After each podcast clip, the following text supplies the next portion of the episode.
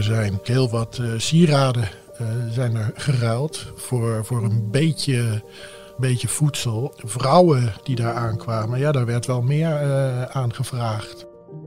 De hongerwinter. Het is inmiddels 75 jaar geleden. In 1944-1945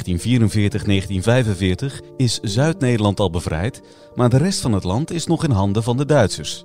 In het westen is een enorm tekort aan voedsel en brandstof. Vooral in de steden zijn de problemen groot. Naar schatting komen ruim 25.000 Nederlanders om het leven. In Achter het Verhaal spreek ik, Thomas Brouwer, deze keer met verslaggevers Davine Lambert en Bob van Uwet. Zij werkte mee aan een speciale bijlage van het AD, waarin overlevenden van de hongerwinter vertellen over hun herinneringen aan deze tijd.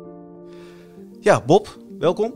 Hallo. Davine, welkom. Hoi. Bob, die hongerwinter, die heb jij zelf natuurlijk niet meegemaakt. nee. 75 jaar geleden. Maar heb jij van je ouders nog veel meegekregen van die tijd? Jawel, mijn vader heeft daarover uh, over verteld. En um, die is opgegroeid in Den Haag. En daar was, zoals in de meeste grote steden, weinig tot niets uh, te eten. Dus die heeft verteld over het bedelen, over het zoeken naar voedsel. En uiteindelijk is die, uh, zoals ook veel brievenschrijvers, in Drenthe terechtgekomen. En daar, uh, ja, daar heeft hij wel te eten gekregen. En daarna teruggekomen naar Den Haag. En altijd contact gehouden met die, met die boerenfamilie daar. Dat is, uh, okay. ik, dat is wel een, een, verhaal wat je veel voorkomt. Uh, wat veel voorkomt in de reacties hoor. Dus, ja, dat mensen contact blijven houden. Dat en dat ze vooral uit de grote steden uiteindelijk of in een of ander hulpprogramma vielen. En dan gingen de kinderen, hè, de, de bleekneusjes zoals ze noemden, die gingen dan naar het oosten of naar het noorden naar het platteland. Ja, of ze gingen zelf uh, voedsel halen. Dat, is, uh, dat gebeurde toen. Ja. En Davine, heb jij veel van, van opa en oma dan waarschijnlijk? Uh... Ja, ja, wel van mijn oma. Die vertelde wel eens over dat ze bloembollen ook moest eten. Met een fiets, kilometers ver moest fietsen om dan die bloembollen te gaan halen. Maar heel veel werd er niet echt over gesproken hoor. Ik moest er wel echt naar vragen. Ja, was het een beetje taboe onderwerp? Nou, niet taboe, maar het was meer van ja, dat is geweest en uh, daar hebben we het niet meer over. Nou, dat is ook herkenbaar, want het is uh, een, een, taboe onderwerp. Uh, en dan merk je vooral dat eh, net als in, in, in jouw geval dan, dat het aan de kleinkinderen, daar wordt het dan wel mee uh, gedeeld. Maar met kinderen, hun eigen kinderen, is het vaak te dichtbij en ligt het, uh, ligt het te gevoelig. En dan merk je ook, dat, dat merkt ook in de brieven, dat uh, deze generatie, het is, het is 75 jaar geleden gebeurd, de mensen die reageerden, die zijn dan meestal rond de 10, dus die zijn nu 85. En die voelen ook wel van, ja, als ik mijn verhaal nog kwijt wil, dan, dan is dit wel een moment. Dan moet het nu. Ja, ja en, dat, en het wordt ontroerend, vind ik, als je die brieven leest en, en uh, mensen zeggen, uh, ja, ik heb dit eigenlijk nog nooit verteld, weet je. Dat, en toch willen ze dat het niet verloren gaat uh, in, ja. de, in de grote geschiedenis, zal ik maar zeggen. Dus jullie zijn dit hele project gestart. Dat is eigenlijk al een paar weken geleden met een oproep in de krant. Mensen, als jullie de hongerwinter hebben meegemaakt, stuur dan vooral je, je herinneringen naar ons toe. Ja, nou dit is een, uh, een etappe in een, in een, in een langlopend uh, project. We zijn vorig jaar in juni, 6 juni 1944 was D-Day. Nou, dat is wel een belangrijk moment als je dan kijkt naar hoe Nederland uiteindelijk uh, wordt bevrijd. En eigenlijk is alles vanaf die day 75 jaar geleden. En zo zijn we een aantal uh, markante gebeurtenissen hebben we beschreven. We zijn op zoek gegaan, op bezoek geweest op die plekken. En nu, ja, nu is de hongerwinter 75 jaar geleden. Dus dan kom je daar wel terecht. En dat wilden we dit keer vooral doen met, met herinneringen van van lezers. Komen er dan veel reacties binnen? Ja, heel veel. In het begin hadden, was de verwachting, nou als we 50 brieven krijgen, dan uh, mogen we blij zijn. Ik had zelf wat optimistischer ingezet op 100. Maar het werden er ruim 300, waarvan alleen al uh, 120, geloof ik, uh, handgeschreven. Dus dat zegt ook wat. Hè? De handgeschreven brief is weer terug. Ja, wie, wie krijgt die nou nog? Handgeschreven brieven. Met een ja. envelop bij de postzegel. Hè? Het is ook wel uh, lekker als journalist, lijkt me. Normaal moet je altijd zoeken, zoeken, zoeken. En nu komen de verhalen gewoon naar je toe. Dat is lekker makkelijk. Ja, vooral als je het kan lezen. Want sommige handschriften die zijn ook echt wel uh, lastig. Nee, dat is flauw. Maar ja, het is geweldig natuurlijk. Want je kunt, uh, je kunt kiezen. Heel veel reacties, heel veel verschillende situaties ook. Je kun, ja, alles komt wel uh, aan de orde. Davine, jij bent echt bij die mensen langs geweest, hè? Ja, klopt. Ik ben met de camera en licht en al langs geweest om ehm, het interview af te nemen. Ja, want even voor de duidelijkheid, jij werkt voor de videoredactie. Klopt, ja. Ik werk voor de videoredactie en eh, we maken een videoreportage ervan. Dus het worden drie brieven die zijn uitgelicht. Het worden drie korte videoreportages over deze mensen. Het lijkt me ook wel bijzonder dan om bij, bij die mensen dan langs te komen. Ja, super bijzonder. En vooral ook dat die, dat die mensen, dat was nog wel het mooie, niet door hadden hoe bijzonder hun verhaal eigenlijk is. Als je daar dan komt met al het materiaal, wat voor die oude mensen sowieso al wel wat, uh, hè, oh, oh, oh, uh, veel materiaal moet dat allemaal. Mm -hmm. Het is wel spannend, maar uiteindelijk, uh, ja, ze denken dan oh, allemaal voor mij ja, dat is allemaal voor hun, omdat hun verhaal zo bijzonder is. En zijn er dan dingen die je, waarvan je zegt, dat vond ik wel zo'n opvallend iets wat je me nu vertelt, dat, dat blijft me echt wel bij? Nou, ik vond het bijvoorbeeld al heel mooi bij uh, Elvira, uh, een van de briefschrijvers. Zij had haar brief uh, geschreven voor haar kleinkinderen en aan de hand van de advertentie in het AD ook opgestuurd.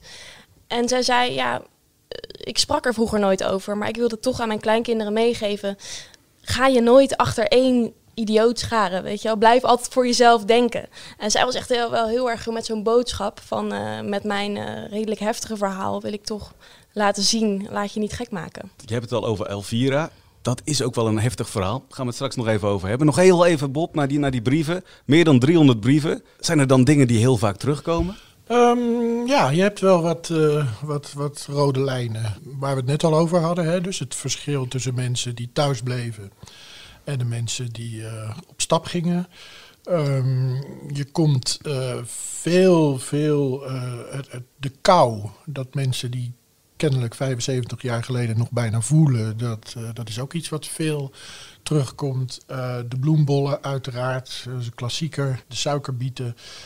En ook heel vaak heel gedetailleerde uh, reisbeschrijvingen naar het oosten. En van de hongertochten die ze hebben gemaakt. Exact, van de hongertochten. En dan kom je best wel veel brieven, uh, die komen op de een of andere manier bij de IJsselbrug terecht, bij Zwolle. En dan kan het uh, variëren. Dan kun je of worden aangehouden en je moet alles afgeven, of je mag niet door, of je mag juist wel door.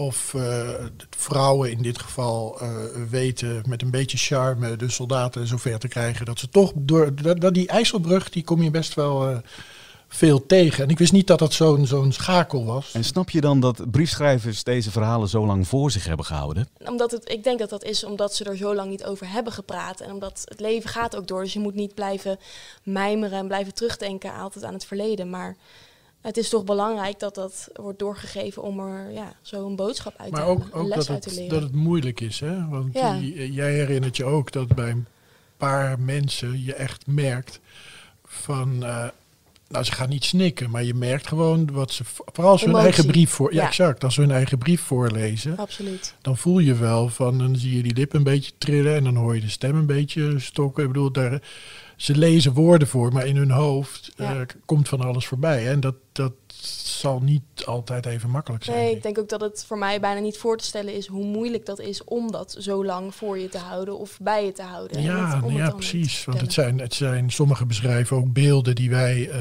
kennen van de televisie. Hè? Ik bedoel, Ja. dode mensen op straat of half dode mensen op straat eh, in, in Den Haag, in Rotterdam of, of in Amsterdam. Dat, en jij bent dan een jaar of tien, dat maakt natuurlijk ontzettend veel, eh, veel indruk. Ja, We werden vervoerd naar Drenthe in een open zeilwagen met allerlei andere mensen. We moesten er in de nacht diverse malen uit en in een greppel gaan liggen. Er werd namelijk door de geallieerden op alles geschoten wat bewoog, denkend dat het Duitse wagens waren. Ja, je hoorde Elvira uit Alphen aan de Rijn. Elvira die heeft wel een heel bijzonder verhaal, hè, Devine? ja, dat klopt. Ehm, zij vertelt eerst over dat, dat haar gezin veel honger had, zoals eh, velen met haar. Maar dat eh, zij uiteindelijk terecht kwam in een dorpje bij Drenthe. Op een beter leven, hoop op een beter leven. Ze werd bij een boerengezin geplaatst, maar dat boerengezin was een NSB-familie. En uiteindelijk heeft zij ook gezegd: Ik had misschien achteraf liever honger gehad dan dat ik daar terecht was gekomen. Want ze werd daar ja, eigenlijk een beetje behandeld als het eh, huisslaafje. Eh, dus ze moest het huishouden doen. Ik denk, ik geloof dat ze tien jaar oud was of zo. Het klinkt bijna als een scenario van een, van een Nederlandse film. Dat je dan terechtkomt bij een Ja. NSB-gezin. Ja, precies. Ja, ik heb haar toen ook gevraagd, eh, ook van dat ze zo jong was. Bent u nooit gehersenspoeld? Hè? Het lijkt me best moeilijk om als kind, eh, je weet niet zo goed nog wat goed en slecht. En je hebt nog niet zo je mening over, over de wereld gevormd. om dan te bepalen of dat slecht is wat zij, wat zij deden en de ideeën die zij erop nahielden. Maar ja, ze was heel stellig. Zij zei echt van, eh, nee, ik heb me daar tegen afgezet. En dat werd me dan ook niet uh, in dank afgenomen. En dan, dan is de oorlog voorbij. En dan is het voor Elvira nog steeds niet helemaal voorbij. Nee, dat klopt. Zij zat toen nog steeds vast. En zij was eigenlijk ook heel blij uh, dat, dat de bevrijding was geweest. Maar ondertussen zat ze nog bij, bij dat gezin. Ja, gevangen bijna. Ja, gevangen bijna. En uh, was het nog een hele tocht naar huis. Is, is eerst nog ergens anders terechtgekomen. In een weeshuis met uh, andere kinderen van NSB-gezinnen ook. En ja, uiteindelijk is ze wel thuisgekomen. Maar dat heeft nog wel een aantal maanden geduurd voordat ze weer thuis kwam. Ja, en, en wat doet dat dan met jou als, zo'n zo'n als iemand zo'n zo'n ellendig verhaal vertelt? Ja, ik vond dat heel heftig. Ik was ook wel echt uh, een en al oor. Uh, maar zij vertelde daar eigenlijk heel nuchter over. Dat, dat, ja, dat is nou eenmaal zo gelopen. En, uh... Misschien moet je dat ook wel ontwikkelen. Dat je echt, als je dat wil overleven, deze ellende, dat je, dat zo, ja. dat je het ook niet binnen laat komen allemaal. Nee, precies. Ik denk dat als je er uh, te veel bij stil gaat staan van... oh, hoe zwaar heb ik het allemaal gehad, dat je dat mentaal niet, niet aan kan. Maar wat, wat zij beschrijft over die honger, hè, dat, ja, dat kom je natuurlijk in, in heel veel brieven tegen. Er worden... Er worden allemaal dingen gegeten. Of mensen moeten allemaal van ellende allemaal dingen eten die ze normaal nooit zouden eten. Ik, ik heb hier een brief voor me van een, uh, een meneer Beer die beschrijft uit, uh, vanuit Rotterdam-Zuid, waar hij toen woonde. En dan schrijft hij, wij kregen suikerbietenhulp, erg smerig. Zo smerig dat de volgende zin is, ik besloot toen te vertrekken. Dat, dat, soort, dat soort dingen kom je tegen. En in een andere brief, dat is eigenlijk wel het meest bizarre wat ik heb uh, uh, gezien. Um, ik ga het je voorlezen. Mijn moeder was negen toen de oorlog uitbrak. Mijn vader acht. Ze waren dus dertien en twaalf tijdens de hongerwinter. Mijn moeder vertelde vaak over die keer dat ze een emmer vol stekelbaarsjes geruild hadden. Mijn oma, die in verwachting was van mijn jongste oom. Ja, je krijgt de, hele familie komt erbij. Maar in ieder geval, die oma die gaat er dan soep van maken. En die moeder vertelt dan hoe ze zichzelf moest dwingen om dat te eten. En kokhalzend uiteindelijk de stekelbaarsjes achter, achterover sloeg. Ja, dat, is, dat, is, dat kun je nu niet voorstellen. Het lijkt nu een sketch bijna, maar... Maar zo erg was het dus kennelijk. Stekelbaarsjes ja. Ja. in een emmer. En je ziet ook wel weer hoe inventief mensen zijn als ze honger beginnen te krijgen. Als ja. ze echt honger beginnen te krijgen. Ja, zeker, zeker, zeker. Want ja, ik, ik, ik heb het allemaal nog niet geprobeerd. Maar het zijn allemaal, uh, hoe zullen we dat zeggen, uh, landbouwproducten. maar het laat ook wel zijn sporen na. Hè? Met Henk die toen zei van, uh, ik heb nog steeds trek. Ja, ja, die had altijd honger. Hij hè? had die altijd kon... honger. Ja. Honger was verschrikkelijk. Ik ben nu een paar jaar ouder, maar ik heb nog altijd trek. Ik zit al als scheel te kijken naar die dingen. Ik, heb, ik wil altijd eten. Er stond een schaal met koekjes voor hem en hij zei, ja, ik, ik kan met moeite kan ik me nu bedwingen ja. om het niet te gaan eten. Ja, en mensen die ook, uh, ook uh, schrijven dat ze uh, nooit eten weggooien, bijvoorbeeld. Hè? Dat is ook iets van die, van die generatie. En uh, ja. ja. want je weet nooit of er morgen nog wat, wat te eten is. Is dat ook wat je hoort van die mensen als je ze dan echt spreekt? Dat het eigenlijk altijd wel op de achtergrond nog speelt, die hongerwinter? Nou, wel dus door van die kleine trekjes. Dat ze geen eten weggooien. Ja, ja, of dat ze zeggen toch nog altijd trek te hebben. Dat we daar een beetje lacherig over deden. Maar dat hij toch wel... Uh, maar intussen? Ja, intussen wel echt meende. Ja, dat hij dat had overgehouden daaraan. Ja, plus, plus wat ook uh, bij veel mensen is blijven hangen. De overgang. Hè? Dus dan komen ze bijvoorbeeld uit het westen. Dan komen ze bij die boer en ze hebben enorme honger. Ja, wat je dan zou willen is je helemaal vol uh, gooien, bij wijze van spreken, met alles wat daar te eten is. En dan, uh, sommigen eten te veel, worden dan ziek. In andere gevallen uh, is de boer kennelijk op de hoogte van wat daar de risico's van zijn. En krijgen ze een beetje, beetje bij beetje te eten. Um, dat, dat, maakt, uh, dat, dat is blijven hangen bij, bij veel mensen. Dus van helemaal niks naar ineens een heleboel. En dan ook nog vaak schuldig voelen. Want ik zit hier nu in, nou noem maar op, Overijssel of Drenthe. En ik, ik eet, maar ik weet ook dat de familie thuis... Uh, ja, die zouden een moord doen om uh, wat ik hier nu allemaal voor me heb staan te kunnen eten. Ja, niet iedereen had evenveel geluk, hè? Want we hadden al natuurlijk Elvira. Maar er waren ook wel een hoop andere nare boeren waar mensen terechtkwamen. Ja, nou ja het, is, het, is, um, het zou makkelijk zijn als je de goede en de slechte eventjes uh, tegenover elkaar kon zetten. Maar zo was het dus niet. Ehm, er zijn een heleboel verhalen over boeren, eh, boerinnen vaak ook, die, die ook al hadden ze al een huis vol met, uh, met bleekneusjes, toch nog dat ene kind erbij namen. En dat ene kind gingen verzorgen en dat ene kind weer uh, gezond kregen. Dat zijn prachtige verhalen. En, die, en die, die uitwisselingen tussen die mensen, die hebben nog jaren geduurd. Maar er zijn ook verhalen. En ja, dat, dat lees je toch wat minder, maar het komt wel voor. Waarbij de boer echt niet de, de, de good guy was die zijn eten ging delen zomaar met uh, hongerige mensen. Integendeel, er zijn, uh, begrijp ik, heel wat sieraden zijn er geruild voor, voor een beetje... een beetje voedsel. Ehm, vrouwen die daar aankwamen, ja, daar werd wel meer aan gevraagd.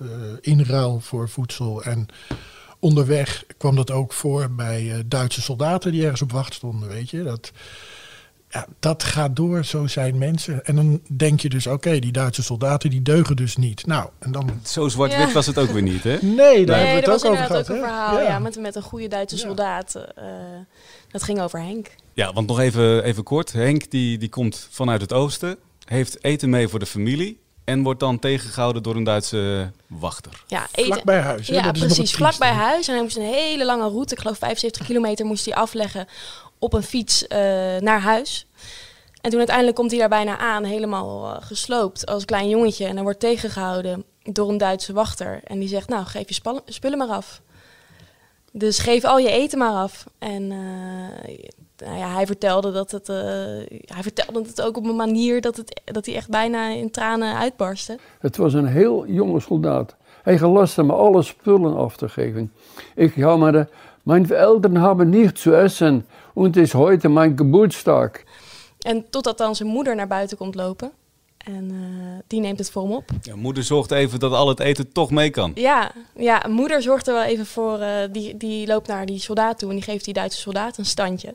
En eh, Henk omschrijft ook in zijn brief eh, over hoe hij daar nu op terugkijkt van eh, wat een furie. Is dat mijn moeder? Wat een furie. Mijn moeder die een Duitse soldaat een standje gaf. Ja, dat valt sowieso wel op.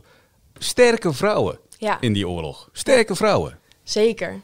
Dat zo'n moeder dan in een tijd van oorlog eh, naar een Duitse soldaat stapt om, ja, als een soort van alsof het haar puberende zoon is, e- even, even een standje geeft. Ja, dat vind ik fantastisch. En net zoals ook een andere briefschrijver die er later pas achter kwam dat zijn moeder drie onderduikers eh, vaak in huis had. Dan denk ik, ja, hoe verzin je het? Ja, jij kwam terug eh, na die interviews en je zei... joh, ik moet, ik moet er eigenlijk een boek over Ja. schrijven. Er zit gewoon een boek in. Ja, ik vind dat fascinerend. Dat je dan, eh, ik denk ook, het is misschien ook wel heel logisch voor vrouwen. En eh, ik ben zelf geen moeder, maar als je moeder bent, dat je alles voor je kind over hebt. En ja, dan ga je inderdaad naar de vijand om dan, maar- om dan maar eh, daar een standje te- aan te geven. Nou, dat, eh, dat is echt meer dan dat hoor, een standje. Want ze staat tegenover een gewapende, Precies. eh, vertelt hij dan, hè, de, een gewapende soldaat die op een gegeven moment, als die moeder zo tekeer gaat, kennelijk wel zijn, zijn geweer van zijn schouders Ja. afhaalt. Dus een, ja, Met gevaar voor eigen zeker, leven. Zeker, zeker. Ja. Maar nog even, toch even over die vrouwen. Hè. Dat is, daar daar eh, wil ik helemaal niets aan afdoen. En het is, eh, eh, dat zijn heroïsche verhalen. Maar er moet je wel een kleine opmerking bij. Dat mannen in die tijd, eh, als ze zich lieten zien op straat, wel de kans hadden dat ze werden opgepakt. Hè. Er waren razzia's. exact. En die moesten dan gaan werken in, ehm, in Duitse fabrieken. Dus dus eh, gelukkig hebben de vrouwen hun, hun rol eh, eh, gepakt. En, en, eh, maar voor mannen was het wel. Lag die ruimte er ook wat minder. Er lag minder ruimte. Ja, Fijn Maar dat je het nog even ja, op ons... moet het maar, ja, maar je moet het maar doen. Je moet dan toch maar die onderduikers in huis nemen. absoluut. En het eh, toch ook met risico voor eigen leven en misschien ook ja, voor je kinderen ook. Absoluut. Het, het, het verhaal. we- Weet je, dat, dat- datzelfde verhaal. Daar zit dus ook in die moeder die dus eh, de onderduikers eh, in huis neemt. Ehm, zij is gescheiden. En zij is gescheiden van een man die eh, in dienst is gegaan in het Duitse leger. Moet je nagaan. Dat, is, eh, dat was er dus ook nog. Hè? Dus gecompliceerd. Gecompliceerd, dat is het woord, ja. Goed, goed voor het boek van Davina. Zeker, Ja. zeker. Wanneer kunnen we dat verwachten, de Na een aantal jaar.